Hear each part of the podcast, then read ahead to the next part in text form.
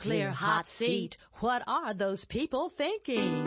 Nuclear hot seat. What have those boys been drinking? Nuclear hot seat. The corium is sinking. Our time to act is shrinking, but our activists are linking. Nuclear hot seat. It's the bomb. Welcome to Nuclear Hot Seat, the weekly international news magazine keeping you up to date on all things anti-nuclear. My name is Libby HaLevy.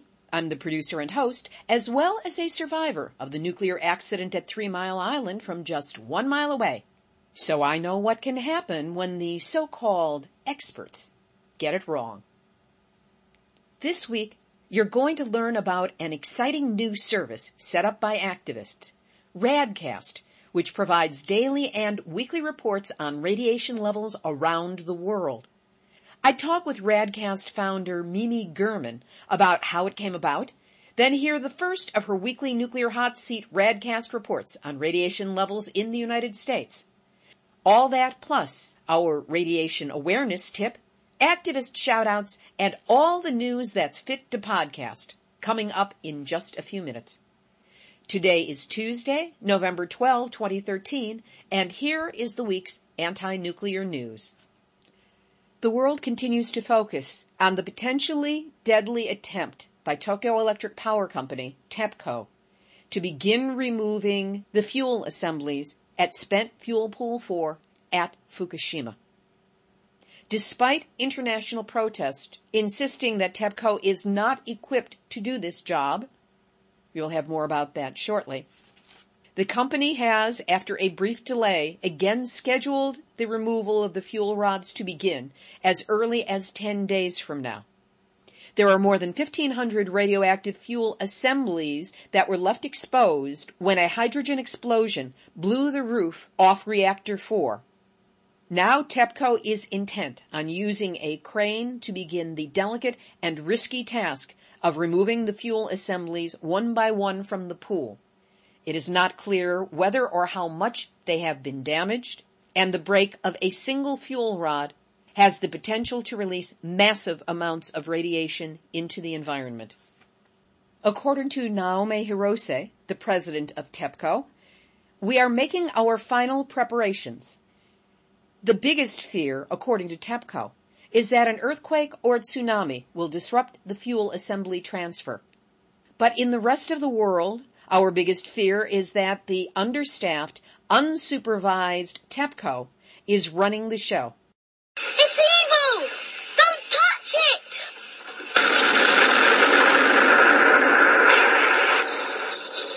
Voices continue from around the world to caution against trusting TEPCO and for the placement of an international team of engineers and scientists to take over this delicate, possibly world-changing job.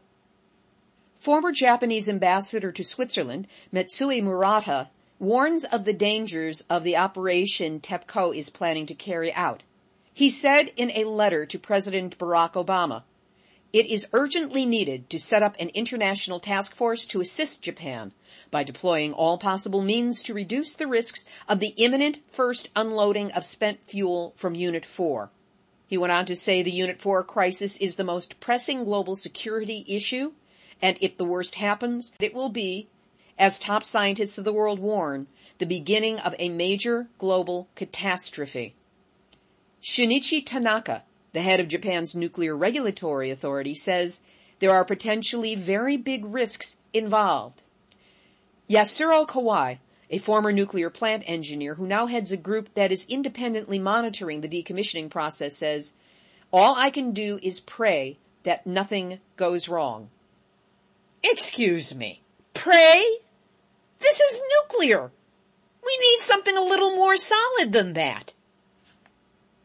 Mainstream media is getting louder and more assertive in its warnings about Fukushima as well. AFP, which is a French news agency, reports that China's deputy UN ambassador Wang Min told a debate on the International Atomic Energy Agency, We urge the Japanese side to spare no effort and provide timely, comprehensive, and accurate information to the international community. Wang said the 2011 disaster had sounded the alarm bell for nuclear safety. ABC Los Angeles News simply stated, Fukushima is potentially the biggest ticking time bomb in human history. As we reported last week on Nuclear Hot Seat, Harvey Wasserman and a group of activists delivered a petition with over 150,000 signatures on it to Ban Ki-moon's office at the United Nations. The Secretary General was also previously given a letter urging an international coalition of nuclear experts to take over the job at Fukushima. That letter was signed by Dr. Helen Caldicott, Dr. Alexei Yablokov, Arnie Gundersen, and other international nuclear experts. As yet, there is no response reported from either Ban Ki-moon or the United Nations. Beyond the issues at Spent Fuel Pool 4, Kevin Kamps of Beyond Nuclear on RT.com last week said, a great tragedy is that the Japanese government is allowing resettling near Fukushima to happen. Within the closest 12.4 miles of the devastated nuclear power plant, obviously the landscape is contaminated. The food supplies are contaminated. It's up to individual private citizens to figure out how bad the contamination is. So it's beyond tragic. It's a crime what's happening at Fukushima Daiichi. On RT.com's Breaking the Set, Abby Martin and Alexei Yaroshevsky reported the cities and towns, which are located just 10 to 15 kilometers, approximately 6 to 10 miles from the nuclear power station, where obviously radiation levels are still very, very high and even lethal in some cases, those towns have been reopened for settlers. We literally saw people rebuilding their houses in these areas, and this is creating a huge concern in Japan. In some other areas, 60 to 70 kilometers, about 40 to 50 miles from the nuclear power station, in areas which have never been included into an exclusion zone, we've encountered hotspots of radiation 3 millisieverts per hour. This is the same level as the ghost town of Pripyat in the exclusion zone in the Ukraine, the level which would not allow humans to live in this area.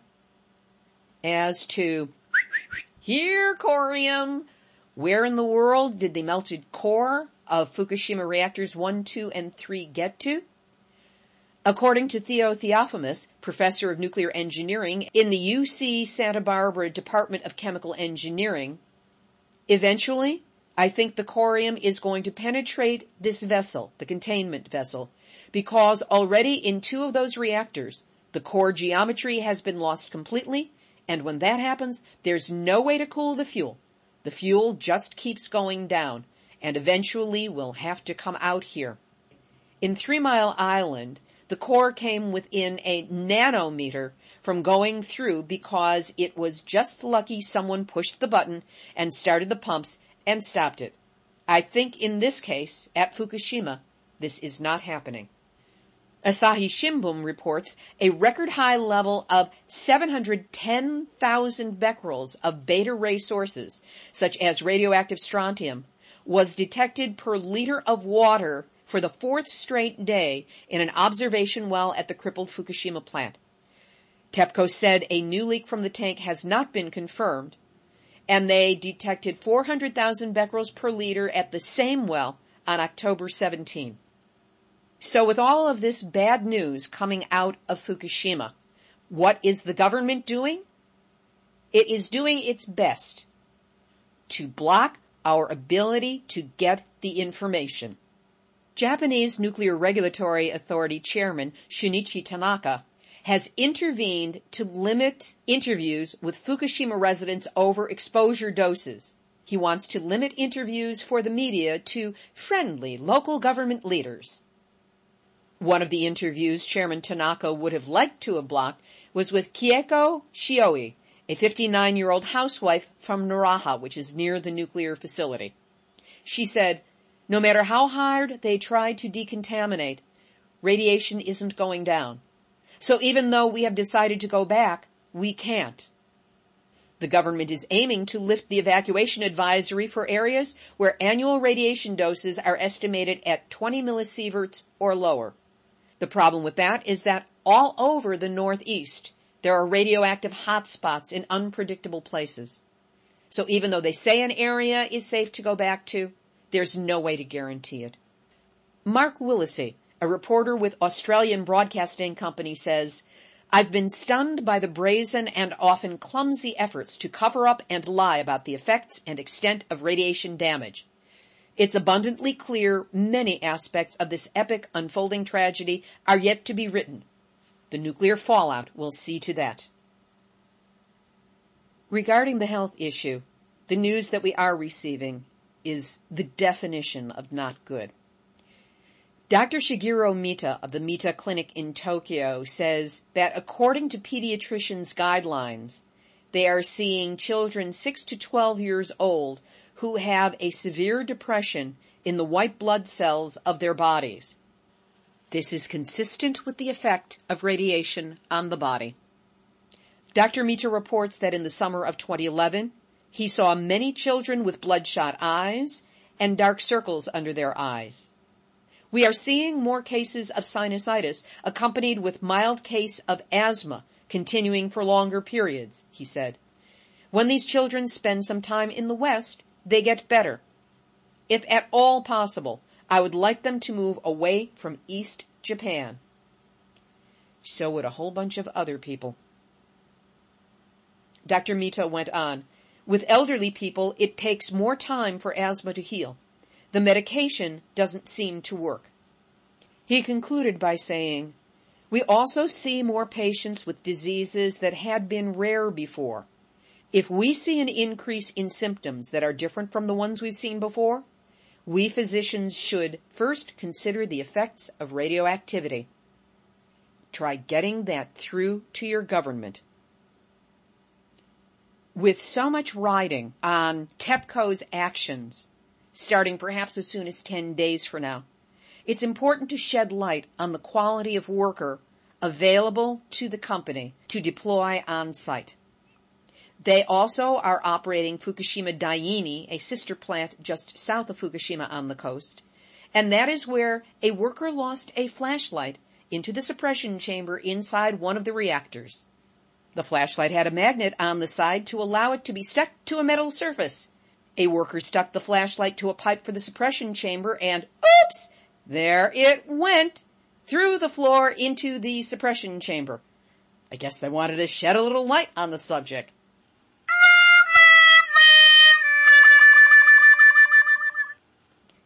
TEPCO, in response, has issued an explanation with a handout in Japanese. And these are the people we are trusting not to destroy the planet. Here in the States, Pandora blew her promise to CNN, and aren't we happy about it? The nuclear propaganda film, which aired on CNN on November 8th, received devastatingly bad reviews, devastatingly bad ratings, and basically was the flop that it deserved to be.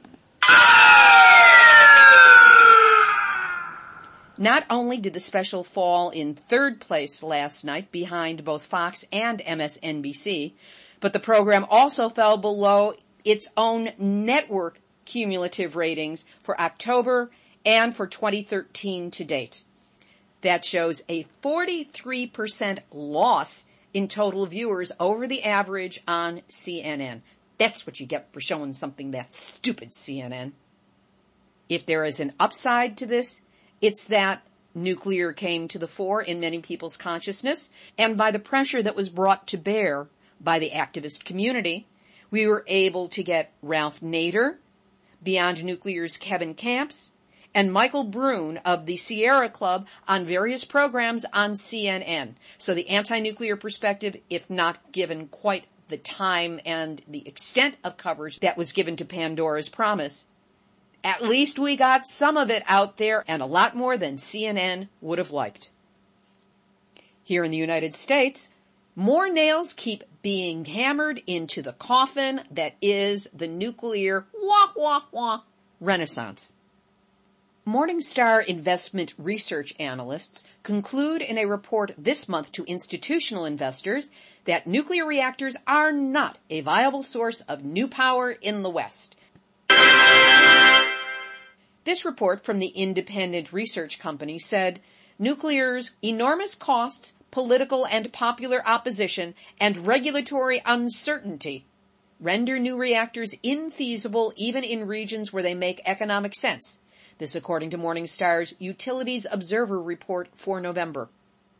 This view puts Morningstar on the same page as former Exelon CEO John Rowe, who said in early 2012 that new nuclear plants don't make any sense right now and won't become economically feasible for the foreseeable future. The Morningstar analysts call the nuclear renaissance a fiction and a fantasy. A great message to get across to institutional investors. But Morningstar isn't the only one speaking out. Forbes, on November 7, published an article stating that U.S. nuclear plants are likely to be shutting down in a domino effect. They listed the six nuclear plants that could be next to shut down, including Indian Point, less than 35 miles north of Manhattan on Long Island, Ginna Nuclear Generating Station on the south shore of Lake Ontario near Rochester, New York, James A. Fitzpatrick Nuclear Power Plant on the south shore of Lake Ontario in New York, Three Mile Island in Pennsylvania. Shut it down, shut it down. Davis Besse Nuclear Power Station near Toledo. And Pilgrim Nuclear Generating Station in Plymouth, Massachusetts. That's it, Pilgrim. According to Forbes, these reactors will soon be added to a list of recently closed or scheduled for closure reactors at Vermont Yankee, San Onofre, Kewaunee in Wisconsin, Crystal River in Florida, Oyster Creek in New Jersey. And who's next? Come on guys, who's next? Get in line. Don't fight. Don't crowd. We can shut you all down. And to put a great punctuation at the end of those thoughts, Dallas-based Luminant, a unit of privately held Energy Future Holdings Corporation, will suspend work to obtain approval to build two new nuclear reactors in North Texas. This the company said in a letter to regulators. Earlier this year, Duke Energy, the largest U.S. electric utility, dropped plans to build new nuclear reactors, two in North Carolina and one in Florida, citing slow growth in power demand and regulatory delay. Didn't expect that it was an attack of conscience. Coast Reporter, a magazine in British Columbia, took on the October issue of Pacific Fishing Magazine, which in turn took on the unscrupulous activists and web bloggeristas for citing the dangers of eating anything from the Pacific. Oh, wait a minute, they're talking about me. And a lot of other people. In turn, the Coast reporter said that the people who are best positioned to know, senior governments and their teams of scientists, are telling us nothing. Everything is fine, they say, and that's it. It's not enough. The fishing industry needs some damage control here. People need some answers, including real data and real analysis. This patronizing silence is downright irresponsible. Hooyah! On top of this, Dr. Arjun Makhijani, president of the Institute for Energy and Environmental Research, warned, I would be careful, especially if I were a pregnant woman, about the provenance of my fish. And now it's time for this week's Nuclear Hot Seat, Nuclear Hot Seat, Nuclear Hot Seat, Numbnuts of the Week. Belarusian President Alexander Lukashenko has issued a decree to effect a contract for Russia's Atomstroy export company to build his country's first nuclear power plant. What, you didn't get enough radiation out of Chernobyl? In case you don't remember, Belarus, adjacent to Ukraine where Chernobyl was located, received 60% of the radiation from that nuclear disaster. There are still health problems, contamination problems, food problems, all kinds of problems in Belarus because of the nuclear radiation from Chernobyl. But that's not gonna stop them from getting one of their own little nukes. Mm-mm-mm. You guys never learn. And that's why the entire country of Belarus, and especially its president, Lukashenko, are this week's Nuclear hot seat, numbnuts of the week. Enough of this nonsense. Let's get into the week's interview. Mimi German is a longtime anti-nuclear activist who has been involved since the nuclear accident at Three Mile Island. She's part of Occupy, she's part of No Nukes Northwest, and she's been very involved with raising information and awareness about the Hanford site in southeast Washington state. Now, Mimi, along with a group of core supporters, has pulled together the International Interconnected Activists with Geiger Counters to launch RADCAST, a daily and weekly service to provide a verifiable radiation weather report. You got your traffic, you got your weather, you got your radiation report. Makes sense to me. Give a listen. Mimi German, welcome to Nuclear Hot Seat. Thanks so much, Libby. It's really an honor to be on your show. I listen to it all the time. Thank you. So, what initially motivated you to become an anti nuclear activist? It began a long time ago. I'm going to be 50 soon this month, and uh, things began for me back in the 70s when Three Mile Island happened. I lived in Philadelphia, and Mm. I didn't know anything about nuclear power, or I I don't even know if I'd ever heard of it. And it was my awakening because it was close to Philadelphia. There was talk about evacuation and what was going to happen, and it was scary. And I understood that this was a scary thing. I could read it in my parents' faces, I could hear it on the news, and I started to delve in deeper into what people were really talking about around nuclear power. What I realized was that nuclear power was very dangerous. And I started to look into it and realized we have nuclear power plants all over the United States and all over the world. And I started seeing this as a teenager and started to do a little bit of research on it, just a little bit, and knew enough to just know that it was bad. And around that time, because of Three Mile Island, the the movie had come out or came out right after uh what was it called, China Syndrome. Mm-hmm. So it started making the news and making the rounds, and then there was a rally in D.C. And I went to that rally, and I heard Dr. Helen Caldicott speak. And at least in my memory, I heard her speak. I'm pretty sure that actually happened. And I said, I was really blown away by her. And I wanted to know more. I wanted to hear more of what she had to say. She, her passion around the subject was so immediate that we all, everybody on that field, got how dangerous this was. And I knew that I was right in thinking that this is a crazy, crazy kind of power that we, you know, create. So that that began my career in this. Dr. Caldicott certainly has been the spark that moved me into flame, though there was a delay in it for myself. But she has been, I refer to her sometimes as the goddess Athena incarnate because she is a warrior on this. And without her, our movement would be much poorer and certainly much smaller.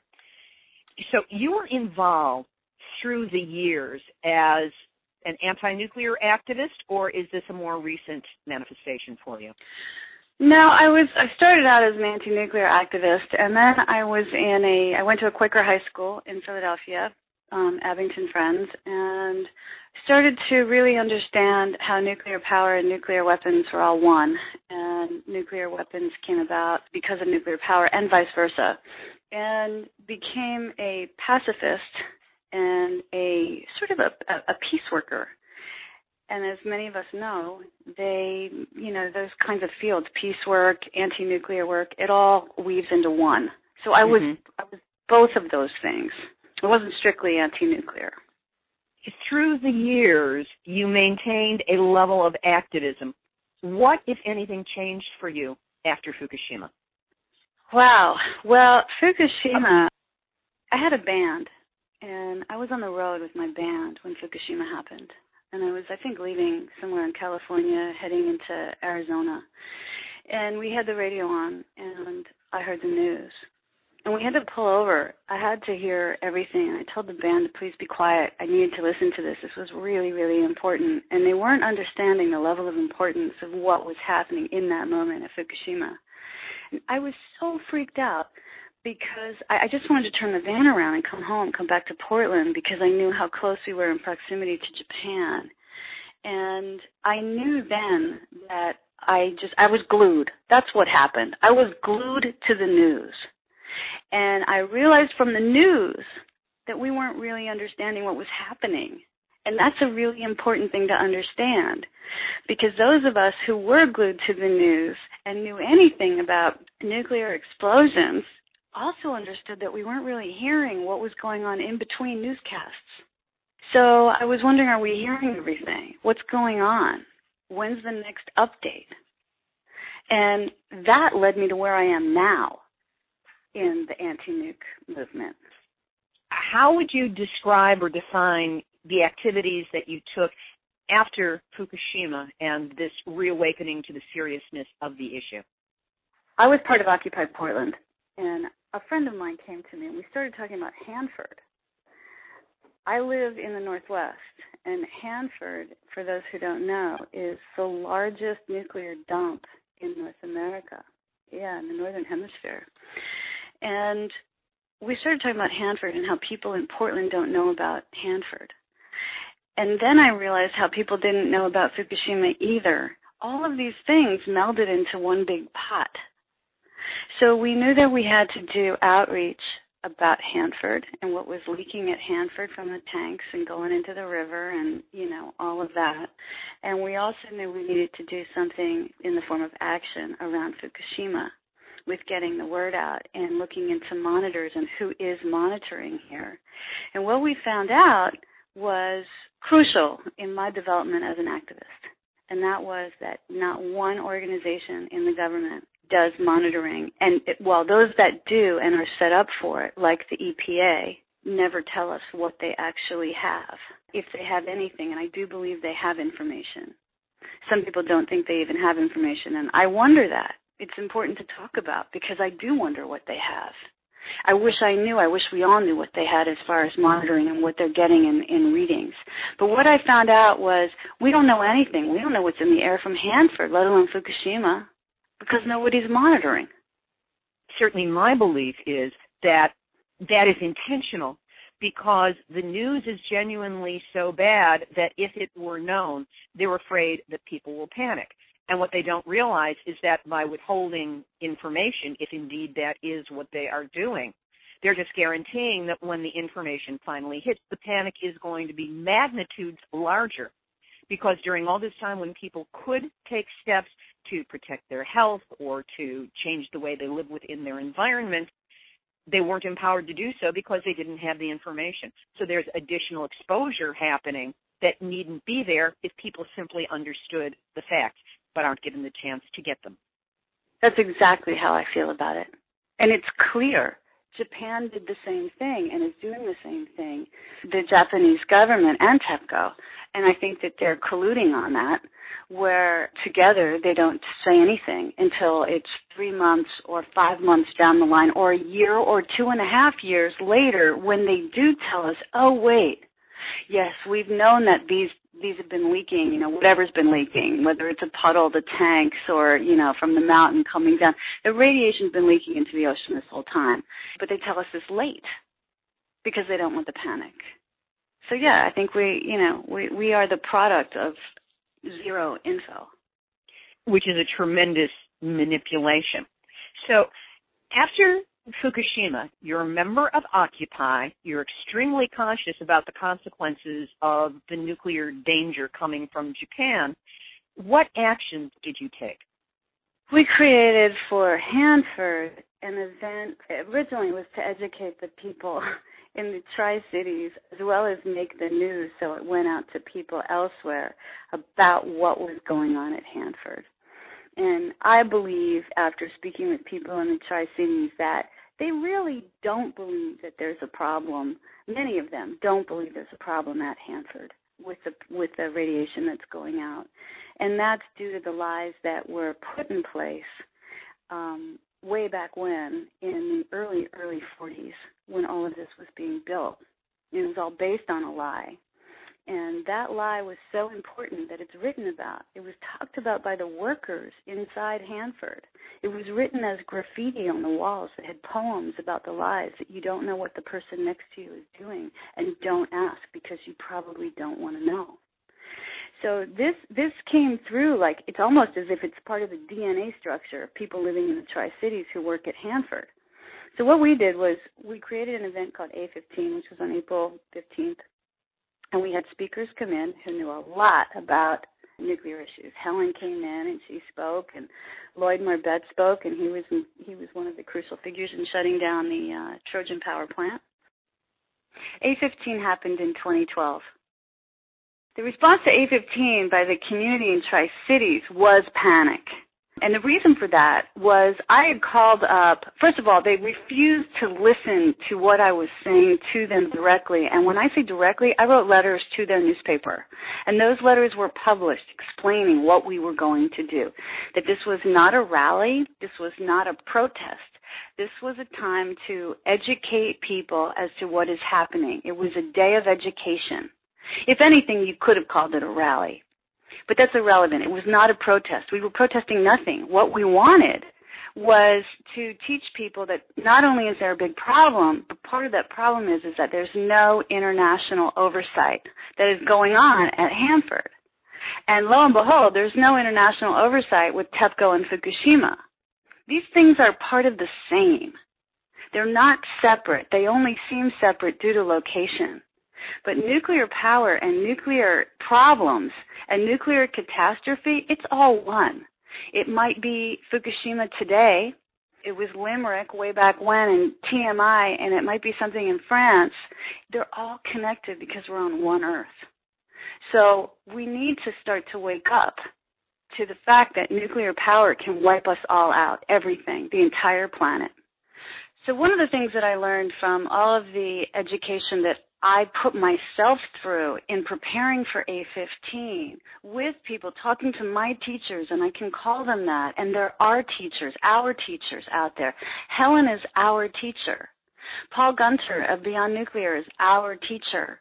There are so many people, people who the people listening to this might not know of, Nan and Loki and Deb and Ray and all these people who I know who have made it a point to learn as much as they can because no one else is teaching us these things, have become my teachers. And whatever information I receive, I want to give to you, the collective you, which is the collective us, because we all need to wake up now and recognize that Chernobyl is Fukushima and that Fukushima is Hanford and it will be the next thing and the next thing and what all those things are is complete and total destruction and devastation to our planet Earth. And that's what it is. And there's nothing that anyone can say out there who tries to tell you that nuclear power is okay that makes one bit of sense.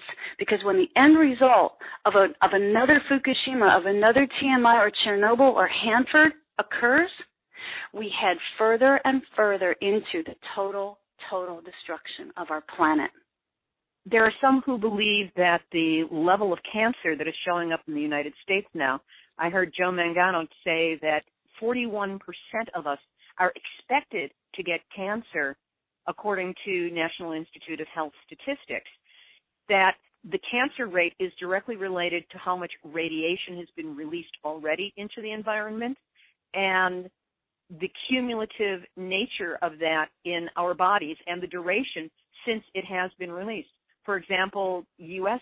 cancer rates started spiking in the late 1990s. And if you count back 12 years, it takes 12 to 15 years for the hard tumors to start showing up after exposure to low level radiation. If you count back 12 years from 1998 when this spike started, you've got Chernobyl.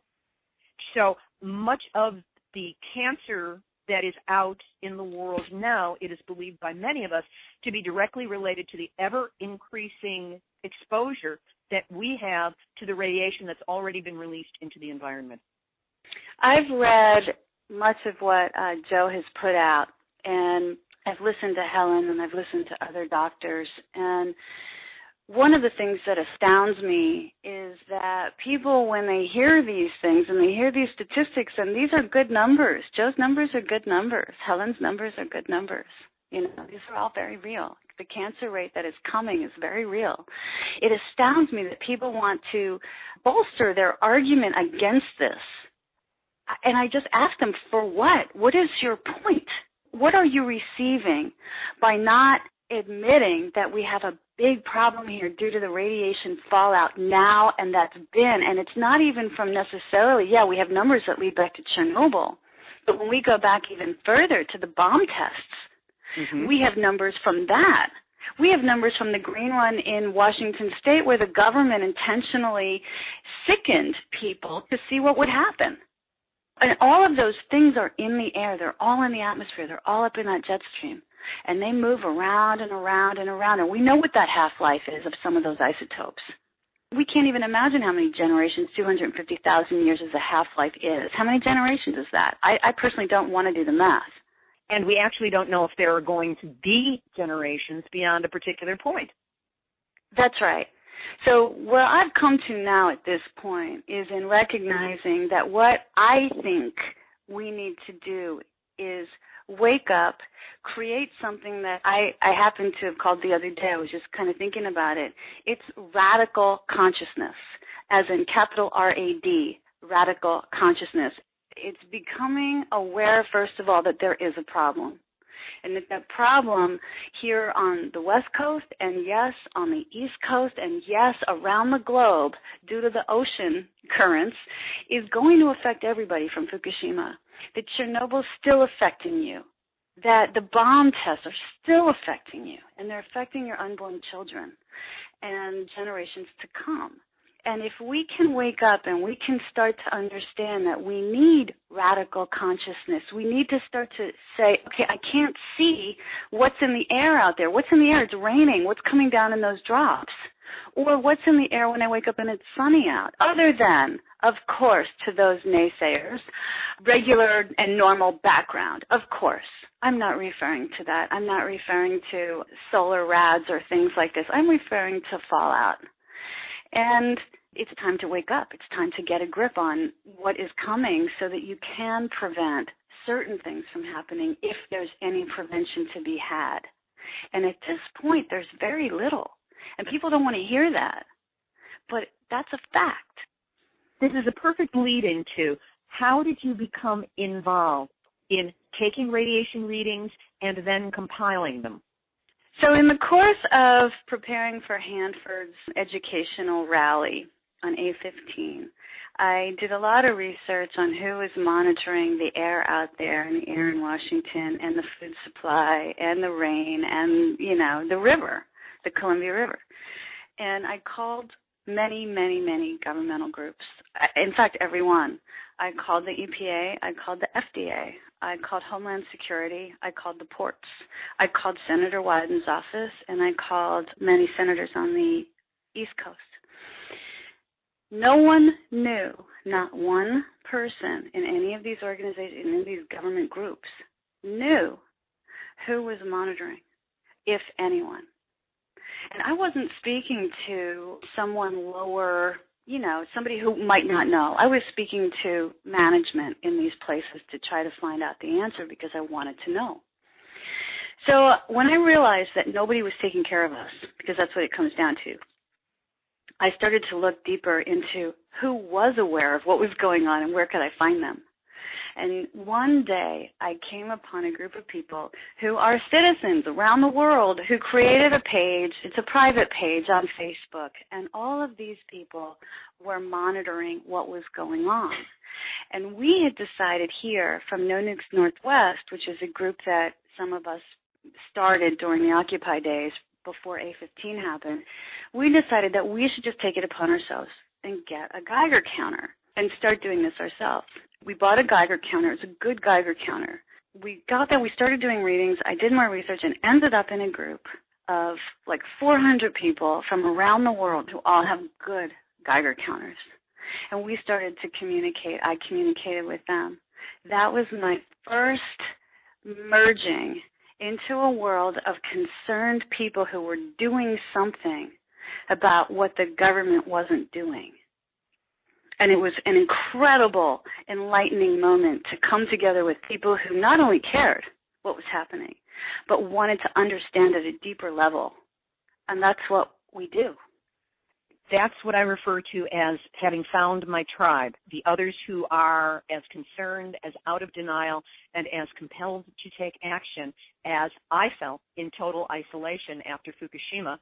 And as soon as that August, I was able to find an anti-nuclear meeting on the West Coast. This was the day after the Muse conference, so it was people from around the country. I felt for the first time that I actually had my tribe the people who believed as I did and were as committed to this cause as I was in the process of becoming. What I'd like to know is how this involvement that you had through Facebook with other people around the world who were doing radiation monitoring evolved into the service you have founded, which is called RADCAST. After learning how my Geiger counter works and talking with our group at No Nukes Northwest and really starting to understand what we were seeing, we decided to go to Senator Wyden's office. So a couple of us went, we had a meeting and told the office, told everybody there that you don't know what's going on because we know that the EPA isn't telling you so you can't know what's going on. But we know what's going on.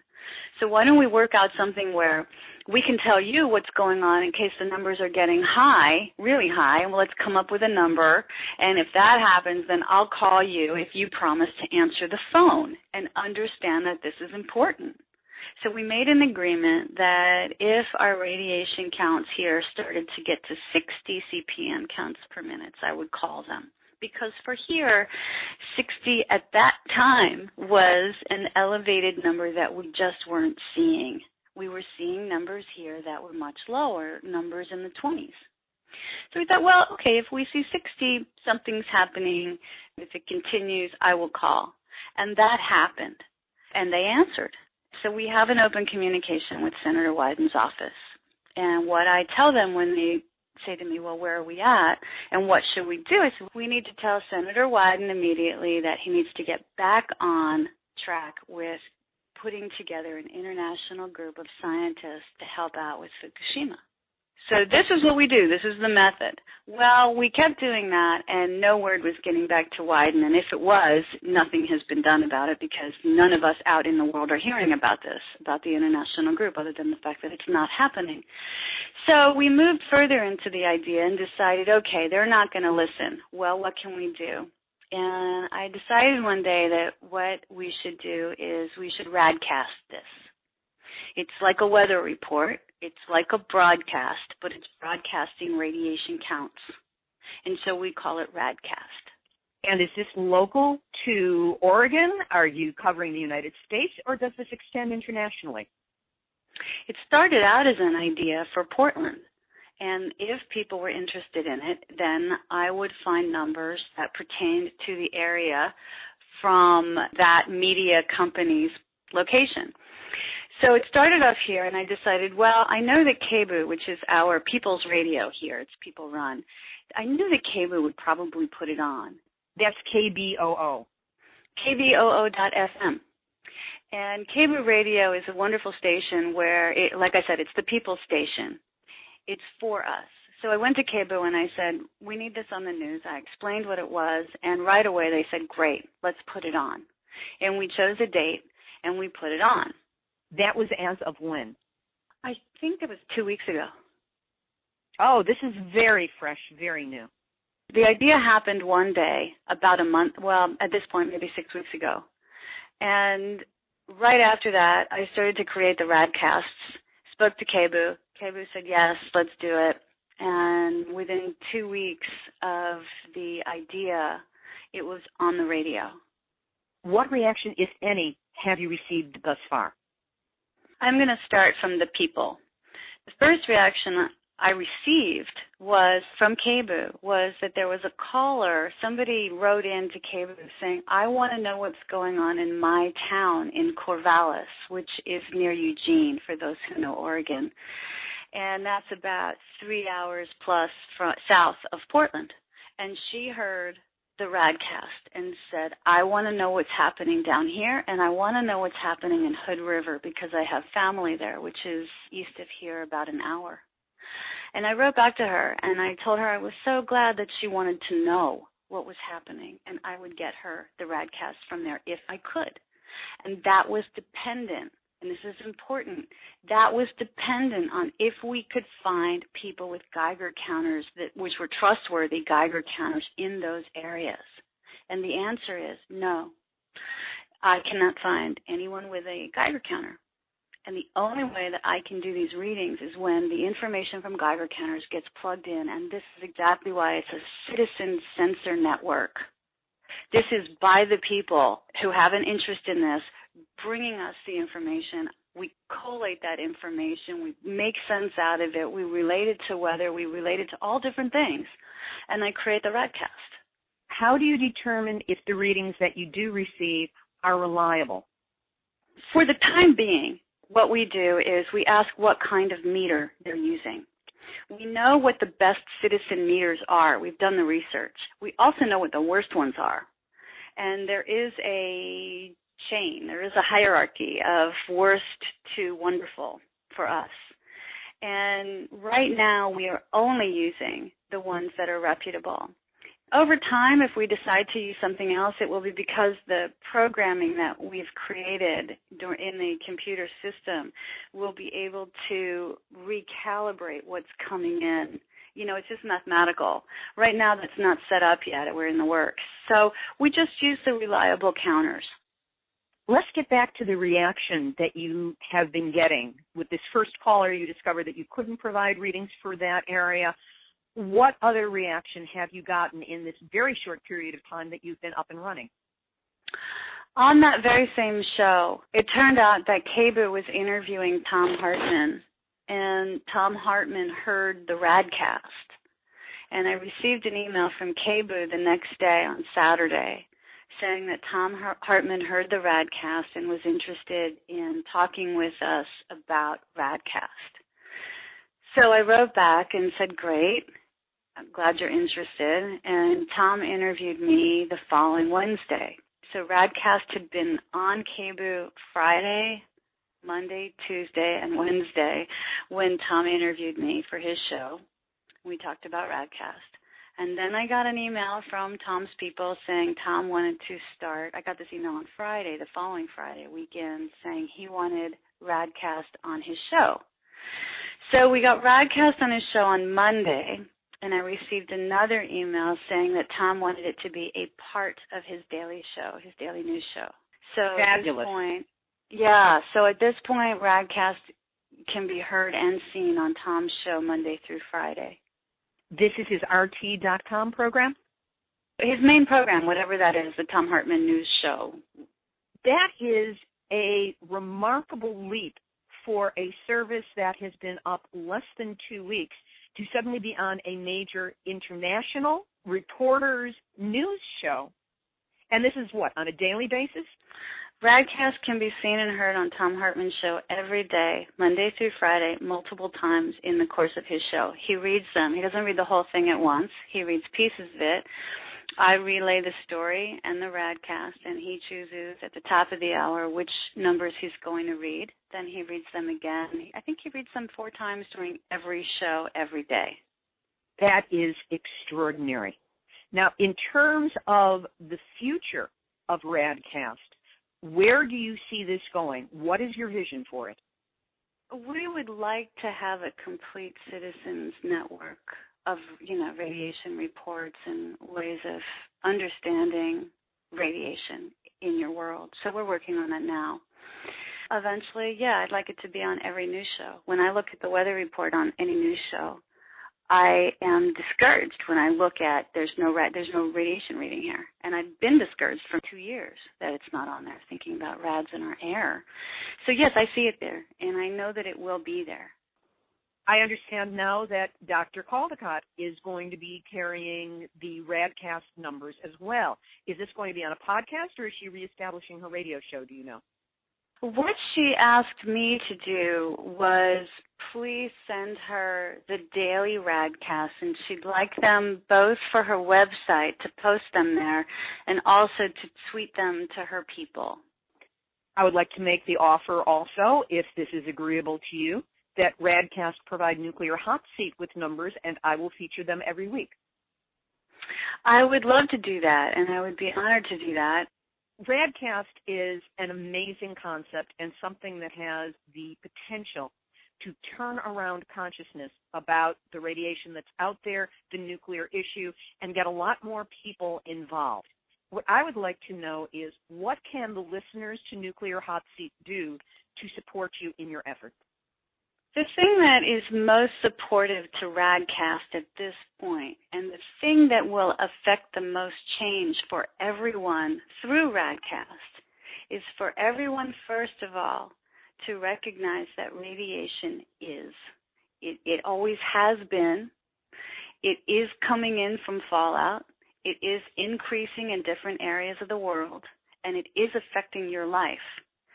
So what you can do the most positive piece of action that you can do is buy a good Geiger counter and plug in to the network, plug into our system. For you to feel empowered to take charge of the world that you're living in, to radically wake up. Our website is radcast.org.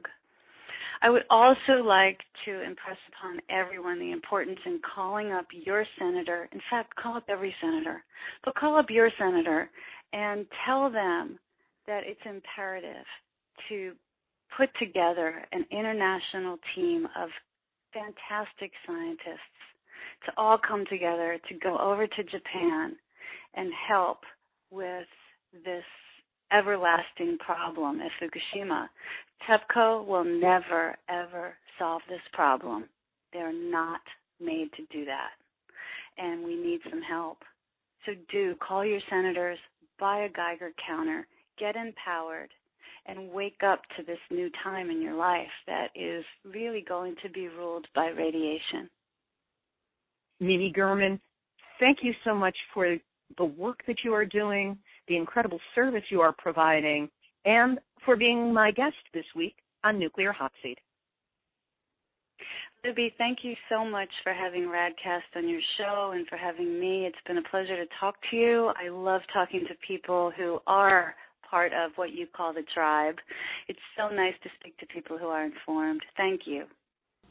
I'm happy to announce that starting this week, Radcast will be providing radiation readings and explanations for nuclear hot seat. Here's the first report. This is Mimi German for radcast.org, radically relevant and the first of its kind. This is Tuesday, November 12th, 2013. Things are calm today across the states as of last night. Two days ago, we were seeing elevated readings, probably due to the storms in Asia. Frederick, Wisconsin, as always, is slightly elevated at 65 CPM. Phoenix, Arizona is 57, and we're seeing lots of mid 50s across the southwest. For more, here's the list. Fredericksburg, Virginia, 44 CPM. Highs 48.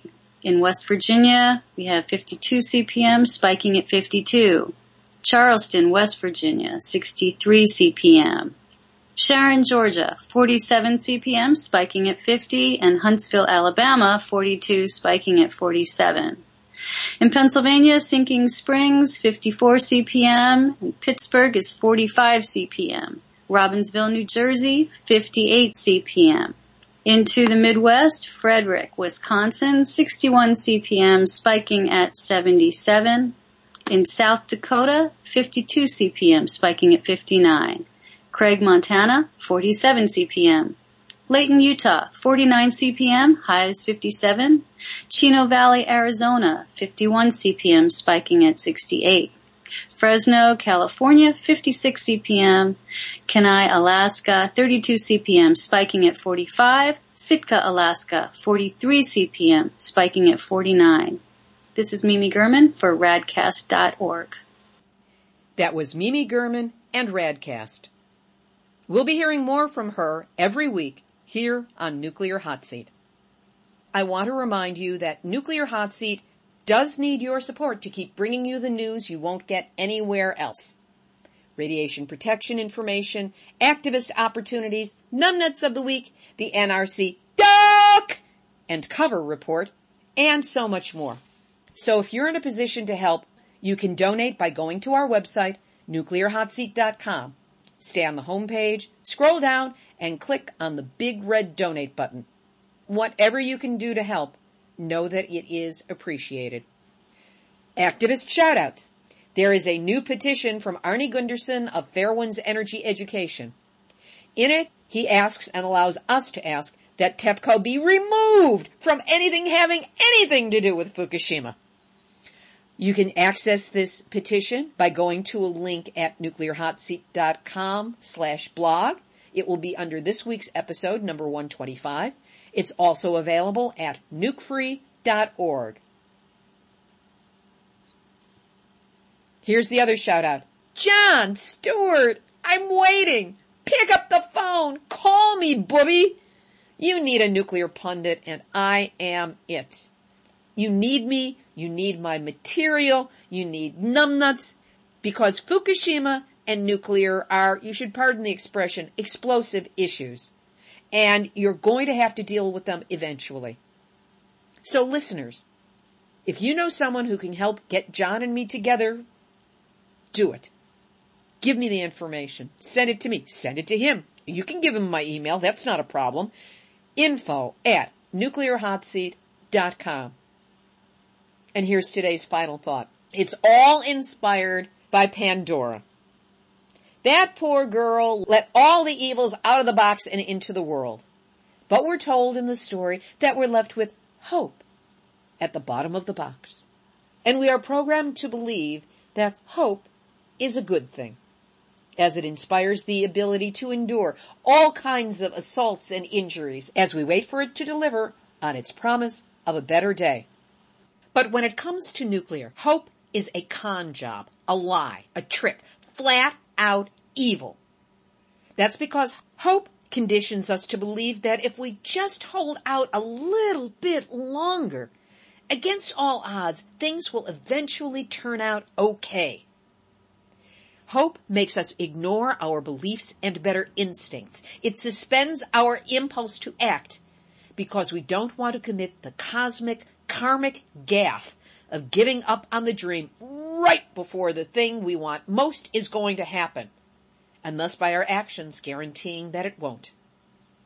Hope keeps us dumb, mute, compliant, complacent, distracted, afraid, and locked in place so we ignore the naked little nuclear disaster lurking behind the curtain. No matter how hard you hope, things at Fukushima, Chernobyl, Three Mile Island, Hanford, Sellafield, Kudankulam, Savannah River Site, etc. will not get better by themselves. Nothing nuclear ever will. Like any abuser who is used to getting his way, nothing the nuclear perpetrators do will ever change without our intervention. They'll continue unimpeded in the direction they've been going over the edge into an infinity of loss and take the rest of us with them. Not cool. So let's stay active. This has been Nuclear Hot Seat for Tuesday, November 12, 2013. Material for this week's program has been researched and compiled from ENEnews.com, nukefree.org, Coalition Against Nukes, New York Times, Japan Times, BBC News, AFP, ABC Los Angeles, RT.com, Asahi Shimbun, Jiji Press, The Mainichi, NHK World, Reuters, Australian Broadcasting Company, and reporter Mark Willacy. Mama Revo Magazine, Simply Info and FukuLeaks.com, World Network for Saving Children from Radiation, Simply Info and FukuLeaks.org, TV by the Numbers.zaptoit.com, Deadline Hollywood, CommonDreams.org, Grist.org, CNN.com, Natural Resources Defense Council, Forbes.com, NuclearNews.net, Coast Reporter, The Real News, Costa Rica Star, Daily Mail, VoiceOfRussia.com, DiaNukes.org, and the Nuclear Hot Seat Facebook community to which you are all invited. Come one, come all. Our archive is available on iTunes or at nuclearhotseat.com slash blog. Nuclear Hot Seat is the activist voice on nuclear issues. So if you have a story lead, a hot tip, or a suggestion of someone to interview, send an email to info at nuclearhotseat.com. We are copyright 2013, Libby HaLevy and Heartistry Communications. All rights reserved! But I do allow fair use. So you've got my permission to reuse this material as long as you provide proper attribution, meaning me, website, and email. This is Libby HaLevy of Heartistry Communications, the heart of the art of communicating, reminding you that we've all had our nuclear wake-up call. Now do not go back to sleep because we are all in the nuclear hot seat.